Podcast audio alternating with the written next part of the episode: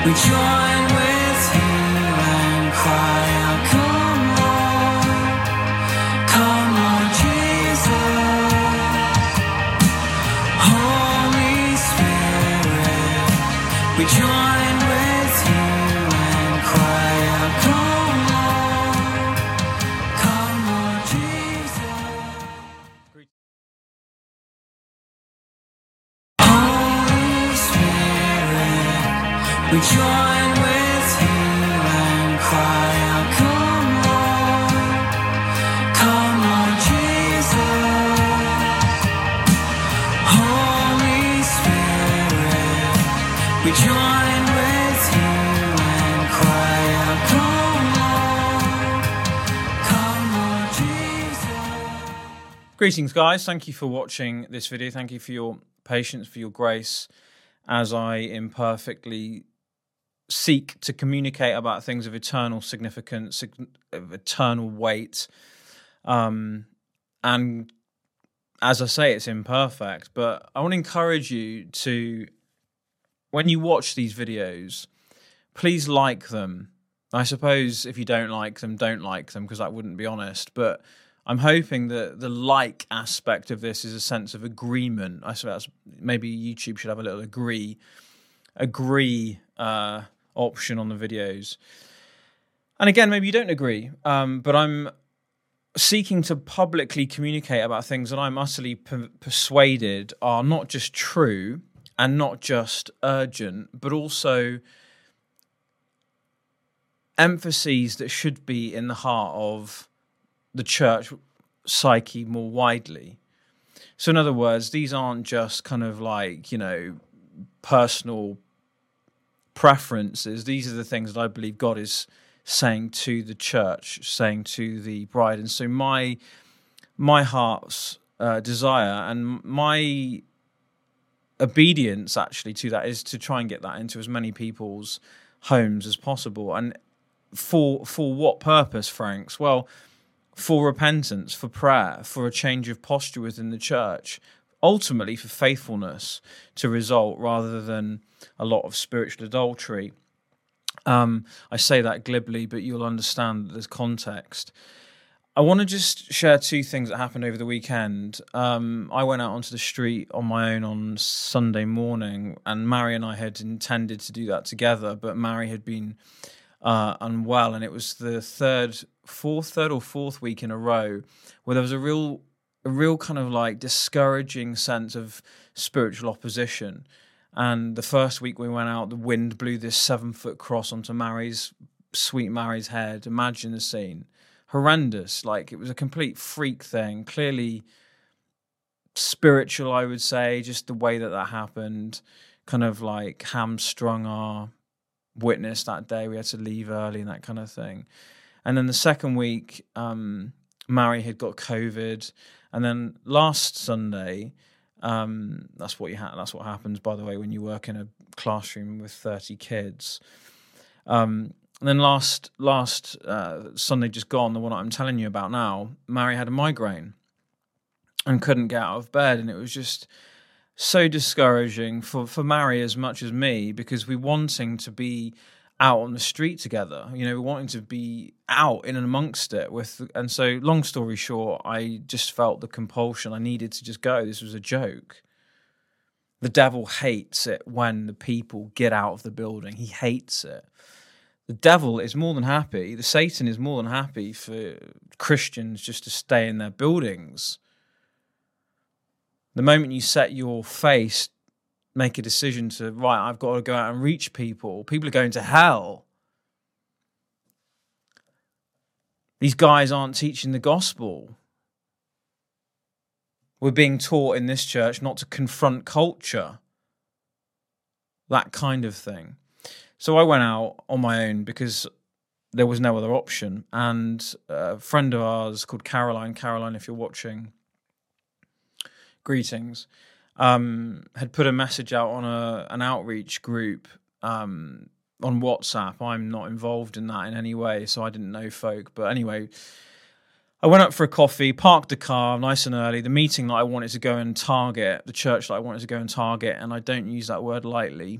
Um, was starting at 11 so i had time to go and get a coffee i just wanted to kind of gather my thoughts pray and i knew i needed some help. I'm carrying this big seven foot cross. I've got lots of booklets. I, I need to have hands free to engage with people and I needed I needed another pair of hands, and so my friend put this message up, and I was walking back with a, a, a coffee in my hand, and I just had prayed, Lord, if if this is going to happen, I need I need some help. And within 30 seconds, no exaggeration, I had a, a text come through from a, a guy that I know called John, and he came, and within a, you know, long story short, he'd he'd come within an hour of that and we were able to go up to this church and do that together. And so that was the first thing is to say when you put your foot out of the building the lord meets us where we're at. He knows what we need better than we do. And he knows what you need in order to help you out of your comfort zone. A couple of things I wanted to share, and I want to keep this very brief today. That that I learned, that I saw, I witnessed myself with my own eyes, um, and that I'll never forget. Whilst stood outside this church, if you think about Paul arriving at Corinth, and this is part of what I said in the film, the context of the power. If you've not seen that, of me carrying the cross, please watch it. But the the the point of that was that Paul arrived at Corinth, and it, in Corinthians he talks about the demonstration of the Spirit's power, which is what we all long for. We all long, don't we? We all long to know the power of God in our times of prayer, for the situations of our family, the situations in our body, out in the public sphere when you testify to Jesus. What do you want more than the power of God? What do you want more than Jesus turning up? Nothing. That's it. But the context of that power was, in Paul's own words, fear and trembling. Fear and trembling. And so you can't expect there to be the power of God if you're going to remain in a place where there is no fear and trembling. It's, it's a contradiction in terms. And so I was stood on the street. Paul, in 2022, Paul, 2,000 years ago, you know, would have been going to various different contexts, one of which would have been a Jewish synagogue. Peter, of course, was the apostle to the to the Jews, Paul to the Gentiles, but nevertheless, Paul would have still been in synagogues, and we know that. Uh, in a in a daily way, so he would have known who he was going to, what kind of pushback he was going to be having, the kind of things he would have needed to have memorized from Scripture in order to confound the demonic stuff coming back at him today. And this is what I want everybody to hear. Please, please, please listen to me. Please listen to me.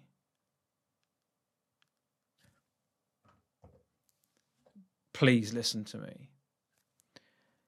Is to say this 2022, if you're going to be faithful to do the one thing that the Lord has commanded you to do, not suggested that you you should do, commanded you to do, to make a wit to make disciples. It is required of us not just to go out onto the streets in a generic sense, but specifically to go to what look like Christian churches. Here I am on Sunday morning last weekend, and I'm stood with a with a seven foot cross.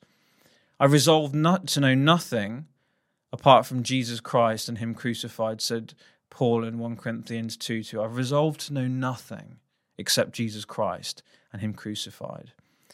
If you've not listened to teaching on that book, please listen to City of Temples. We've just finished a 20 month, 59 episodes working through that whole book. So go ahead and do it.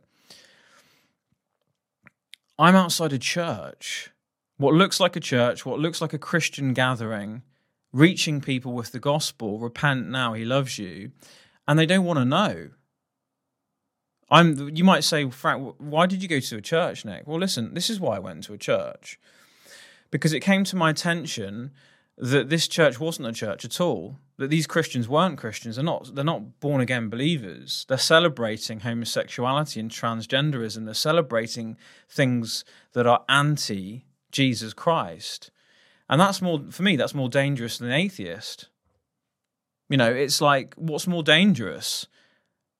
Somebody that just doesn't want to know about God, doesn't have any interest in Jesus, or someone that thinks they're Christian and actually they're not. They think they're Christian, but they're actually anti Christ. So anyway, I'm outside, and was, you know there was a couple of there was thousands of people walking past, thousands of people, very very busy central uh, central Edinburgh, and one I saw a woman approaching. You know, immediately obvious it's a woman. Okay, pushing a pu- pushing a pushchair with it with her child, presumably her child. She's walking into this church uh, meeting about to celebrate Pride and everything related, and I go to give her this booklet, and as I go to give her this booklet, I notice that she's she's also growing a beard, trying to grow a beard.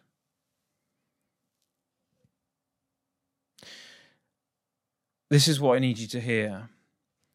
2022, 2023, 2024, moving forward over the next however many decades before Jesus returns, is going to require not just going to the streets generically, but going to churches that think they're sound. It's going to require going to church leaders who think they're Christians and they're not. It's going to it's going to look like helping people to understand that God doesn't just love you, He doesn't just love us, he loves us enough to transform us into his very likeness. This lady growing a beard, pushing a child into a church, her arm from the top of her shoulder to the to her wrist was covered. The length of her arm was covered in self harming scars and I don't know about you, but I I'm I'm I may never have as powerful an image in my mind of the need to go onto the streets and to reach the chaotic church than that. A, a woman made by God as a woman, a beautiful woman, confused, thinking that either she is or wants to be a man pushing her child with a beard in in uh, growing a beard, um, going into a ch- into what she thinks is a church, what she thinks is a church, run by people who also think they're Christians, who also think they love God, know know and love God when they when they manifestly do not. Um, I don't know, guys. Can you think of anything anything more profound than that in terms of the hour in which we live. I'm struggling to, and this is hot off the press. This is from last Sunday. There was an, there was animosity. We were asked to move on. People couldn't understand. People were quoting, you know, like "He who is without sin can cast the first stone." People who want to quote Jesus to you but don't understand Jesus, and so we have to be loving uh, but we also have to get over ourselves in the sense of Jesus wasn't squeamish to call a spade a spade. Jesus provoked. Jesus smashed it up on occasion. Jesus didn't shy away from confrontation. And so I want to know what you think. Please let please please leave a comment or two questions if you've got anything if you you know if you want some advice about how do you go out into the streets and what's a wise way of doing it what kind of things should you memorize what kind of things should you anticipate let us know we'll we'll come back to you but i want I want you to make the connection between between this example of a of a of a very very obviously uh, false church, false gospel, and the other video last week, which was a friend of mine who's launched a church in Leeds, and I've reached out to him. That that may come to something, and it may not. But the the point is, when you have a seeker sensitive church that is basically just teaching that he loves you. He loves you. He loves you. He loves you guys. Which, of course, he does. more than more than any of us know, he loves us. But that the first word of the gospel isn't that, it's repent. When you have churches that don't emphasize what Jesus emphasized and what he still today, right now, by the way, emphasizes, you can see the connection, I hope, between tweaking the gospel. This is the emphasis of Galatians chapter one. Just just spend a few minutes reading it, tweaking it ever so slightly, and then before you know it, you have a full blown woman with scars running down her arm, self harming, growing a beard, pushing her child, who she's also raising to to to know and understand that that's okay if you're a Christian that Jesus. If, if if you're if you're a woman and Jesus wants you to have a beard, that's fine. I mean, maybe Jesus was a woman Maybe Jesus had breasts. After all, it doesn't really matter, does it? Because Yahweh just includes us as we are. He just loves us as we are. No. The gospel isn't merely inclusive, the gospel is radically transformative. That's the message of the other video. And, I, and I'd love you just to let us know what you think. If you've got any questions, if you feel stirred, if you feel angry, I want I want you to know, guys. I do struggle with anger about this. I I in Jeremiah chapter fifteen, spend a bit of time reading it. Jeremiah was full of indignation. Says that Jeremiah was full of indignation at the godless state of the covenant people of God, and that's my burden as well. We have to be holy and righteous. We can't be angry with people. We need to understand that our struggle is not against flesh and blood; it's against the powers of darkness, and as such, that that's how we should think, and that's how we should pray. And we reach out to people. We reach out to women growing beards, thinking they're men, with love, and we reach out to false churches and false Christian leaders who are proclaiming a false gospel in love. We reach out and we proclaim, guys, you're preaching a false gospel in love. He doesn't just love us, he commands us to repent in order that his love would transform us into the likeness of Jesus. So, Lord, we do just take some time now to pray for this church in Edinburgh representing so many churches in this nation and the nations of the West that tamper with the gospel to the point where it becomes antichrist. Any tampering of the gospel is antichrist. And Lord, I pray, we pray for people who are fragile like autumnal leaves, just crushed by the devil, by life, by false narratives, and by false Christian leaders who aren't Christians they're blind.